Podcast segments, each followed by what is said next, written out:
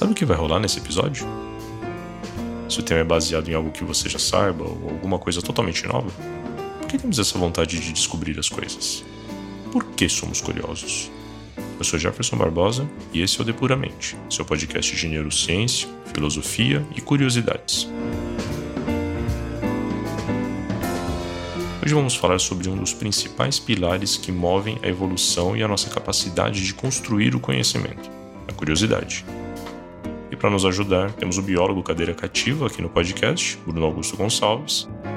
E também não posso esquecer de agradecer ao Felipe Mux, que faz toda a produção do podcast. Sem ele, tudo isso aqui ainda estaria aqui, no papel.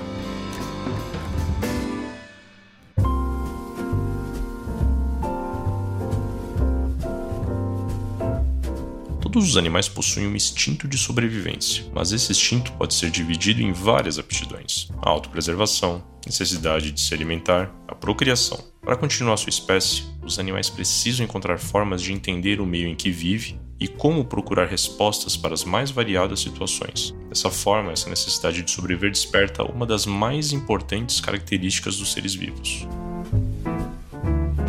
Curiosidade é um aspecto inerente aos animais, mas especialmente aqueles com um sistema nervoso mais complexo, como por exemplo as aves e os mamíferos. Ela não necessariamente está ligada à sobrevivência, já que a própria curiosidade pode acabar afetando a sobrevivência, pode acabar fazendo o animal se expor demais ao risco e, com isso, levar a um risco para a sua própria sobrevivência. Mas ela está ligada principalmente à descoberta de novas ferramentas, então, novas maneiras de caçar, novas maneiras de encontrar comida, novas maneiras para se esconder. E é preciso ter um equilíbrio entre medo e curiosidade. Medo e curiosidade andam em lados opostos. Se você tem muito medo, você acaba não se arriscando e segurando a sua curiosidade em descobrir coisas novas. Mas se você é muito curioso, por outro lado, você acaba se expondo demais a riscos na natureza. Então é preciso ter um equilíbrio entre o medo e a curiosidade para você poder descobrir novos aspectos, ao mesmo tempo em que cuida da sua própria saúde. Então, por exemplo, a evolução trabalha com esse aspecto sempre através da seleção natural. Então, o que é a seleção natural? É um aspecto que diz que os animais mais aptos naquele momento vão sobreviver. Então, se os animais morrerem antes de se reproduzir, eles não vão passar seus genes para frente. Então, se os animais são muito medrosos,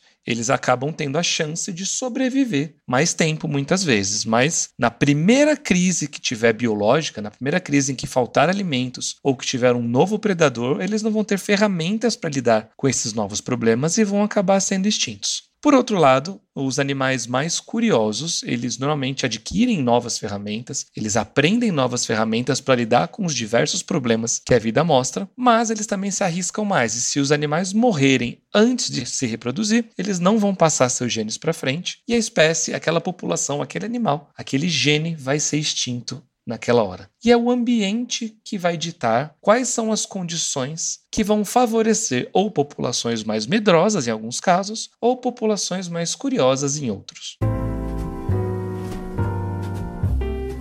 Podemos ver que a curiosidade exerce talvez um papel de mecanismo exploratório, digamos assim. Buscar novas fontes de recursos naturais, como água e alimentação, também leva os animais a procurar novos lugares para viver, buscando segurança e harmonia com o meio em que estão. O desconfiar de algo que nunca viu e se aproximar com cautela é a forma como a curiosidade é acionada. A mente animal sabe que precisa identificar se aquilo pode ser uma ameaça para ela. Você já deve ter visto seu gato cutucando uma caixa ou seu cachorro latindo sem parar para uma planta. É muito engraçado. Vimos no podcast sobre criatividade a teoria do cérebro trino. Nosso cérebro, nessa teoria, é visto em três partes, sendo que as duas mais internas são as responsáveis pelo mecanismo do instinto e a socialização. Podemos, de certa forma, ver como essas partes exercem as funções de sobrevivência. A criatividade está em algum lugar dessas regiões mais primitivas. Mas será que todo ser vivo que possua alguma capacidade mental consiga exercer a curiosidade?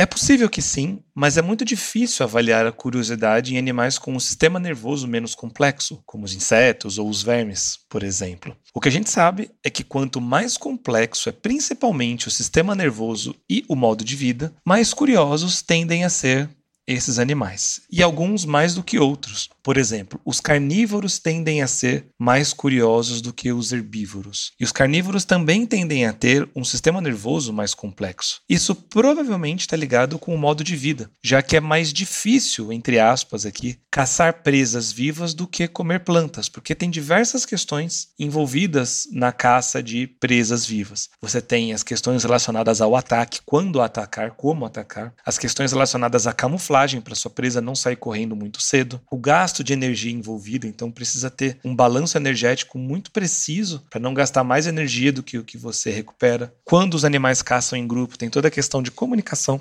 em grupo. Então, por essas questões, estes animais carnívoros, principalmente os que caçam em bando, tendem a ser mais curiosos do que os animais herbívoros, que o modus operandi deles exige basicamente encontrar a planta certa, os alimentos corretos e se defender. E por conta disso, não é à toa que os principais pets nossos sejam animais carnívoros, porque foi justamente a curiosidade que fez cães e gatos, né, ou lobos e gatos selvagens há muito tempo atrás, se aproximarem dos humanos, primeiro como algo mais curioso, depois foram recebendo comida e com o tempo acabaram sendo domesticados. Então foi essa curiosidade que permitiu com que essas populações se aproximassem dos humanos e estão com a gente aí até hoje. Então a gente pode sim dizer que curiosidade está mais ligada a alguns animais do que a outros, mas é muito difícil avaliar em organismos menos complexos como que essa curiosidade se estabelece.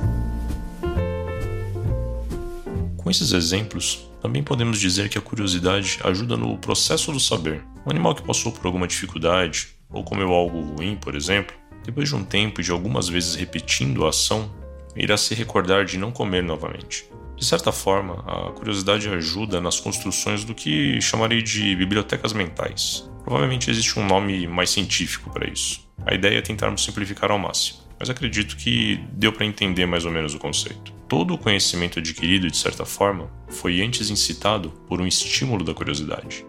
No último podcast, falamos um pouco sobre a significação do ser humano e como isso poderia ser descrito na formação da criatividade. Desta vez, não vamos abordar a significação dessa forma mais artística, e sim tentar trazer uh, uma forma de levar a compreensão de algo que ainda não conhecemos o suficiente.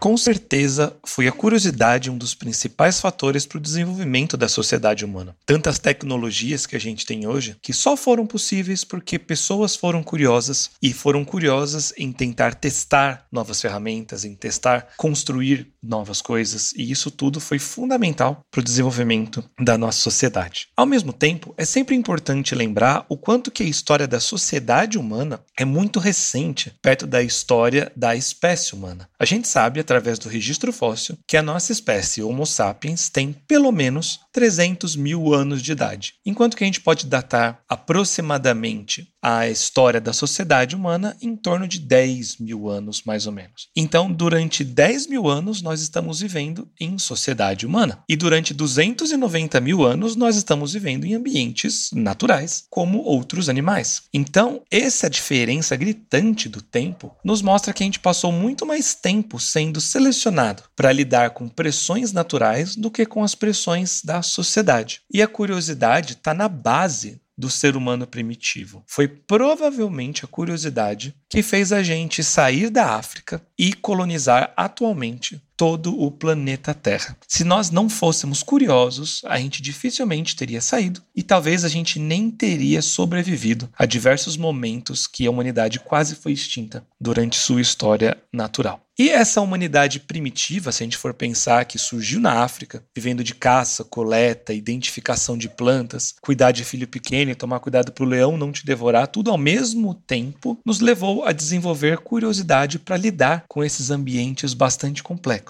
E por conta disso, nós somos tribais por natureza, porque a humanidade nasceu a partir dessas tribos. Então, é sempre importante ressaltar o papel da curiosidade em aprender coisas novas e migrar, que levou a nossa espécie até colonizar o planeta inteiro, e até hoje a curiosidade se torna essencial para a humanidade, principalmente nas profissões científicas, uma vez que o que move a ciência não são as respostas que a gente obtém, mas sim as perguntas que a gente se faz. Uma resposta te deixa no mesmo ponto. Ah, ok, era isso que eu queria saber. Pronto, acabou. Mas é a pergunta que te move. É a pergunta que te faz procurar novos conhecimentos. É a pergunta que te faz procurar novas respostas. Por isso, quem determina quais as perguntas que nós vamos nos fazer ou não, é o nosso grau de curiosidade, que teve no passado e tem até hoje um papel fundamental na constituição tanto da espécie como da sociedade humana.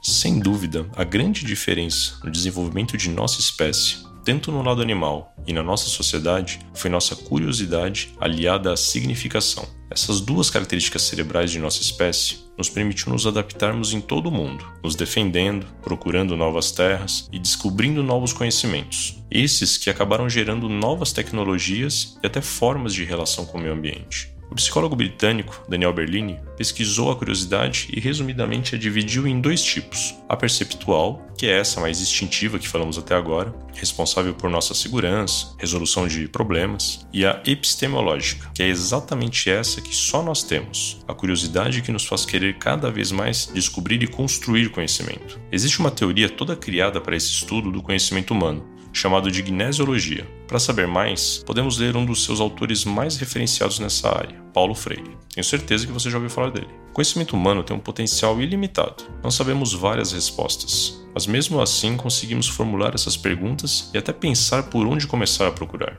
Então, se você não sabe como resolver um problema ou como se organizar sobre um determinado assunto, não se preocupe. Tire uns minutos para refletir. Pense, somente mostrará talvez não a resposta de imediato, mas a curiosidade vai despertar em você como começar a procurar a resposta. Tudo tem um começo, e tudo que começa sempre tem uma conclusão. Mais cedo ou mais tarde, você encontrará.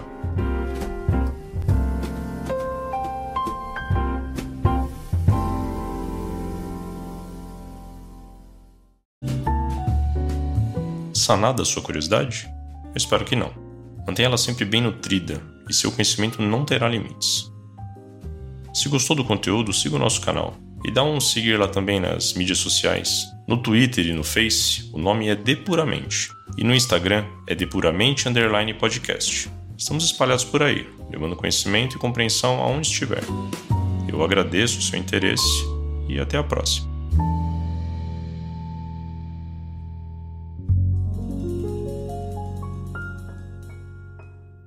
Este podcast foi editado por Felipe Mux.